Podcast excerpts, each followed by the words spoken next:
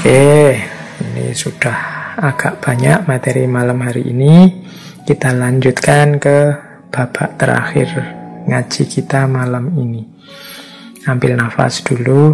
Yang mau minum-minum, silahkan boleh minum-minum dulu sebentar.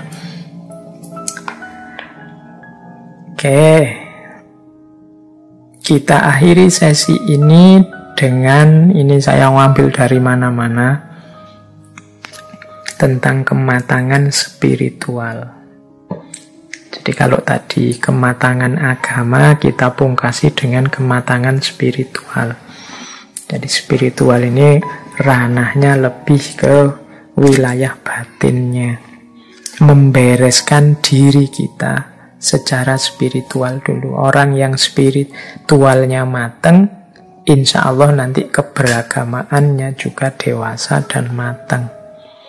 Dia akan jadi problem solver, bukan lagi troublemaker. Dia akan memberi solusi untuk kehidupan ini dan bukan sumber masalah.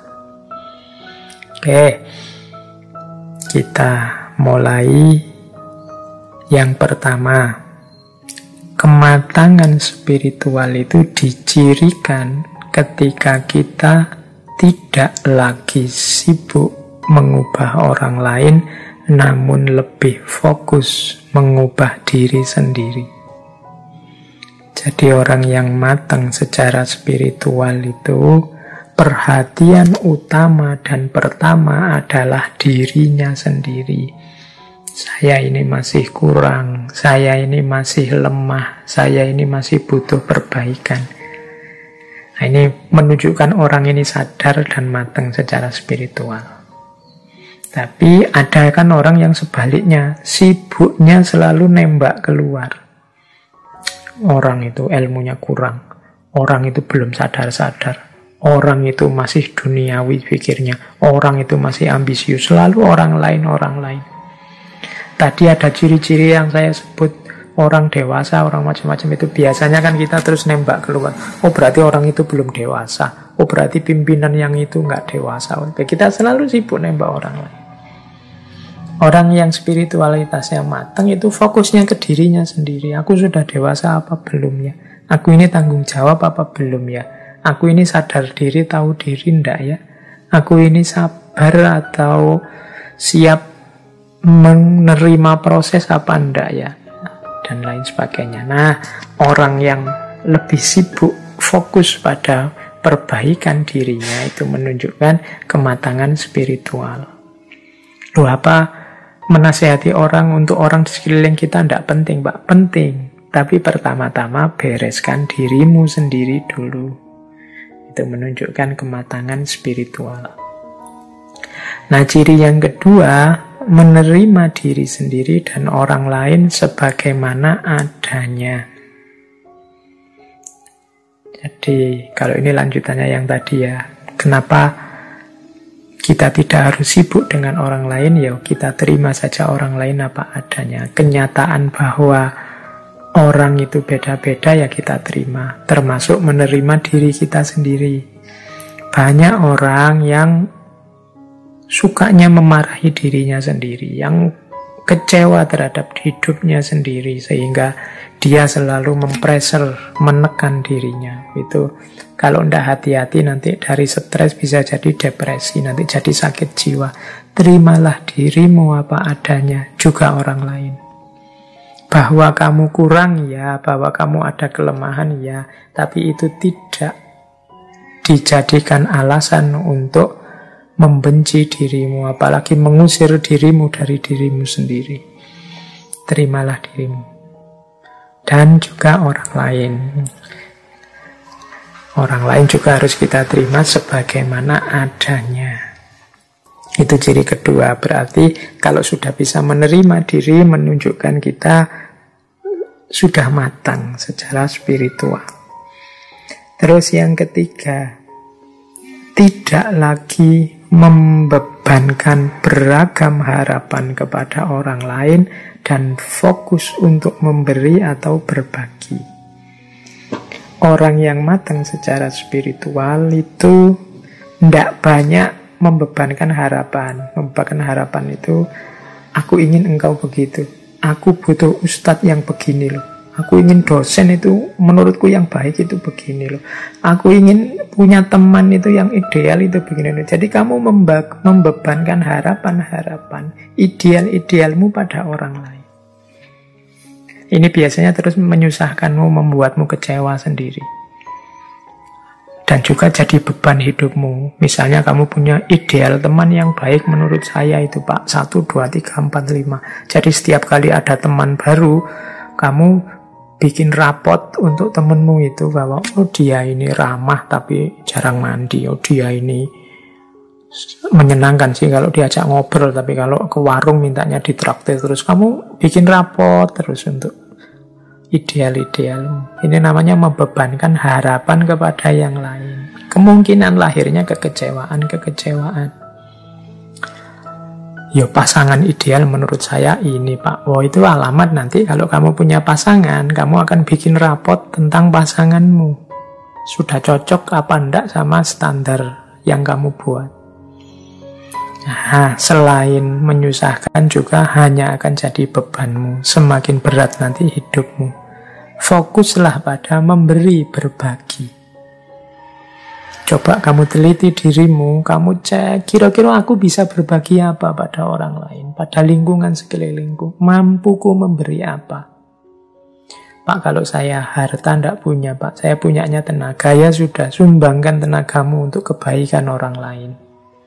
Pak, saya punyanya yo hanya ilmu yang sedikit-sedikit ini, Pak. Hanya ngaji ikro itu loh, Pak, saya bisanya. Ya, sumbangkan kemampuanmu ngaji ikro itu. Berbagilah kemampuan ngaji ikro bagi yang belum bisa ngaji ikro. Jadi sibuklah dengan apa yang bisa kamu berikan pada orang lain. Bukan pada apa yang kamu inginkan dari orang lain.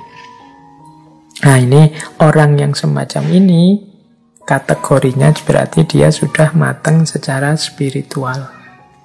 Jadi yang dia pikir hanya memberi dan berbagi pada yang lain, bukan mengharapkan meminta pada yang lain. Ini mengurangi beban hidup dan juga efek kecewa dan susah dalam hidup. Kemudian yang keempat, orang yang matang secara spiritual itu mengerti bahwa apa pun yang ditanam itulah yang dituai. Apa pun yang dilakukan itulah yang dinikmati. Jadi ini rumusnya orang hidup itu mal mithqala dzarratin khairan syarran Sekecil apa pun kebaikan akan kita nikmati hasilnya, sekecil apa pun kejelekan akan kita nikmati juga efeknya. Orang yang matang secara spiritual ngerti benar rumus ini. Makanya dia hati-hati. Jangan sampai melakukan kesalahan sekecil apa pun. Eman-eman nanti dengan panennya. Jadi itu ciri kematangan yang keempat. Jadikan ini rumus hidup. Apa pun yang dilakukan, akan dinikmati hasilnya. Karena hari ini kan kadang-kadang kita meremehkan tindakan-tindakan kecil yang menurut kita seandainya dosa itu ya dosa-dosa kecil. Alah pak, cuma ngomong kotor jorok sedikit aja, enggak masalah lah. Yang lain efeknya keakraban yang muncul jadi luar biasa pak ya, enggak masalah. Yo memang sih kalau kalau kamu lihat efek keakrapannya jadi luar biasa, tapi bisa ndak kamu menjalin keakraban tidak dengan yang itu, yang kamu anggap dosa tapi kecil itu. Buat nyari yang ndak ada dosanya. Kenapa? Karena sekecil apa pun kekeliruan, kesalahan akan kamu nikmati, akan kamu panen hasilnya. Alapa nanti tobat juga selesainya, tobat urusan yang vertikal yang horizontal kadang-kadang tidak tersangka-sangka. Ada, kalau dalam bahasa Hindu ada karma palanya. Jadi ada hukum timbal baliknya. Makanya penting bagi kita untuk hati-hati. orang yang sudah matang secara spiritual biasanya ini sudah otomatis. Yang kelima, orang yang matang spiritual itu tidak sibuk memamerkan kepada dunia betapa diri ini benar atau baik. Nah, ini mungkin agak berat ya kalau kita hari ini. Hari ini kita dunia pencitraan, dunia medsos, Twitter, Instagram, Facebook, itu kan dunia pamer. Jadi hari ini kita tidak cukup jadi orang baik, tapi juga ingin dikenal sebagai orang baik, bahkan ingin viral sebagai orang baik. Ini sebenarnya secara tidak sadar kita membebani diri dengan tiga hal sekaligus yang berat. Menjalankan kebaikan itu ya sudah berat, tapi kita nambah beban lagi memamerkan kebaikan. Oh ini tambah beban lagi ingin menunjukkan. Itu pun kita masih membebani lagi harus viral ini, harus banyak yang like, banyak yang nonton, memviralkan kebaikan. Kamu capek-capek, tolong di share ya, tolong ditunjukkan ke sana ya, tolong. Wis, harusnya bebannya cuma satu melakukan kebaikan saja, kamu nambah jadi tiga. Ya sudah. Tidak cerdas, tidak matang secara spiritual. Itu kalau versi ini loh ya, nanti saya jangan dimarahi. Saya cuma mengikuti teori ini. Betapapun memang memamerkan kebaikan itu bukan sesuatu yang positif. Bahwa orang melihat kebaikan yang engkau lakukan tidak masalah. Bahwa orang tahu engkau melakukan kebaikan tidak masalah, tapi jangan secara sengaja memamerkan kebaikan, menunjuk-nunjukkan kepada orang lain bahwa kamu sudah melakukan kebaikan. Tapi saya niatnya Pak, agar orang lain niru saya. Yo Alhamdulillah kamu kalau bisa niat seperti itu. Tapi biasanya menato niat itu rumitnya luar biasa. Tidak sadar terselip-selip di situ kamu. Mungkin diam-diam ingin orang lain tahu bahwa kamu itu baik. Kadang-kadang, ya ndak cuma lewat medsos, kadang lewat omongan kan juga begitu. Ndak ada apa-apa, ngomong biasa-biasa, tiba-tiba kamu nambahi, Oh, waktu saya di Singapura dulu. waktu saya ketemu Menteri Anu dulu. Oh, waktu kamu mamer-mamer jasamu, mamer-mamer kehebatanmu. Oke, ini nanti nyambung dengan ciri selanjutnya, yaitu tidak sibuk mengejar persetujuan dan pujian orang lain. Ini ciri orang yang spiritualitasnya matang kita ini sering lebih direpotkan oleh kira-kira orang setuju enggak ya yang saya omongkan? Kira-kira orang nanti saya dipuji enggak ya kalau melakukan ini kira-kira orang cocok enggak ya dengan yang saya lakukan ini jadi cocok tidak cocoknya orang pujian atau celaannya orang ini sebenarnya menunjukkan kita tidak terlalu yakin dengan kebenaran atau kebaikan yang akan kita jalankan Harusnya kalau kita sudah mantap, sudah yakin bahwa ini benar, ini baik, sudah saya yakin dasarnya ini kuat, pasti benar, pasti baik. Itu kita tidak akan repot lagi mengejar, mencari, menunggu pujian atau persetujuan orang lain. Terserahlah monggo kalau ada orang setuju atau tidak setuju. Orang mau mencela juga tidak apa-apa, tapi saya yakin ini adalah benar dan baik. Nah ini menunjukkan orang sudah matang secara spiritual. Kalau masih sibuk menunggu komentar orang lain, kemungkinan kita tidak terlalu yakin dengan kebaikan kita. Atau kalau tidak, saya yakin kok Pak.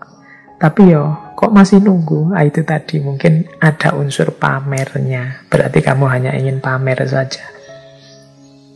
Oke, ya, pamer juga bukan sesuatu yang positif.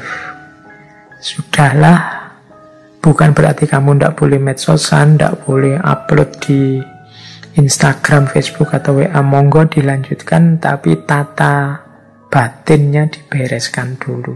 Semoga engkau tidak sibuk memamerkan kebaikanmu dan juga tidak sibuk mengejar persetujuan dan pujian orang lain. Karena ini nanti kontraproduktif dengan kematangan spiritual yang sedang kita bangun. Biasanya kalau orang mengejar pujian, kemudian yang datang itu celaan, oh itu moodmu langsung turun drastis, mengacaukan ritme ketenanganmu, bahkan nanti mungkin menghalangi jalan spiritualmu. Terus, tidak lagi membandingkan diri dengan yang lain atau sebaliknya membandingkan yang lain dengan diri sendiri. Banding-bandingan ini biasanya ciri orang yang tidak percaya diri, tidak yakin dengan kebenarannya, atau kalau membandingkan orang lain dengan diri sendiri itu biasanya ciri orang yang sombong dan merasa benarnya sendiri. Begitu aku merasa benar, kan terus Aku ingin orang lain seperti aku. Biasanya terus terjadilah membandingkan orang dengan dirinya. Mbok dia itu kayak aku ini loh. Mbok dia itu niru aku ini loh. Nah itu membanding-bandingkan namanya. Atau dibalik, membandingkan diri dengan orang lain. Aku ini sudah cocok nggak ya dengan itu, dengan idolaku itu? Sudah sesuai nggak sih dengan yang selama ini aku puja-puja sudah nyambung tidak sih dengan artis yang selama ini aku idolakan dan seterusnya. Ini menunjukkan tidak percaya diri. Jadi membandingkan diri dengan orang lain menunjukkan tidak percaya diri, membandingkan orang lain dengan dirinya biasanya menunjukkan rasa benar sendiri, kesombongan, keangkuhan. Ini juga jangan dilakukan. Orang yang sudah tidak sibuk lagi dengan perbandingan-perbandingan menunjukkan dia sudah matang secara spiritual. Oke, terus selanjutnya orang yang matang secara spiritual itu mampu membedakan kebutuhan dan keinginan dan selanjutnya mampu mengontrol keinginan. Jadi dalam hidup ini kita ini sering rancu antara kebutuhan dan keinginan. Makan itu kebutuhan, tapi nyari restoran mewah itu keinginan. Jadi yo minum itu kebutuhan, tapi harus merek minum tertentu itu keinginan mencari ilmu itu kebutuhan. Tapi harus di kampus ini atau harus lewat ustadz ini atau harus lewat organisasi ini itu keinginan. Jadi bedakan dulu deh mana kebutuhan, mana keinginan. Bukan berarti tidak boleh keinginan ini, tapi keinginan ini dikontrol. Kalau keinginannya yang baik-baik kan tidak masalah. Yang mendukung kebutuhan. Saya pak ingin makan. Nah makan ini kebutuhan. Dan saya kok ya kebetulan idolanya angkringan. Maka saya ke angkringan. Tidak masalah. Tidak ada jeleknya atau pak ke angkringan. Oke. Tapi mungkin ada keinginanmu yang tidak nyambung. Pak saya ingin makan.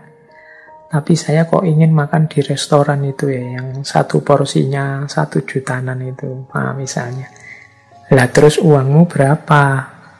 Modalmu berapa? Itu kan penting. Kalau memang tidak seimbang antara sekali makan dengan hidupmu sehari-hari ya keinginanmu yang dikontrol. Jadi bedakan kebutuhan dan keinginan. Pak saya ini butuh hiburan Pak. Hari ini kan semua punya HP jadi saya mau beli HP boleh.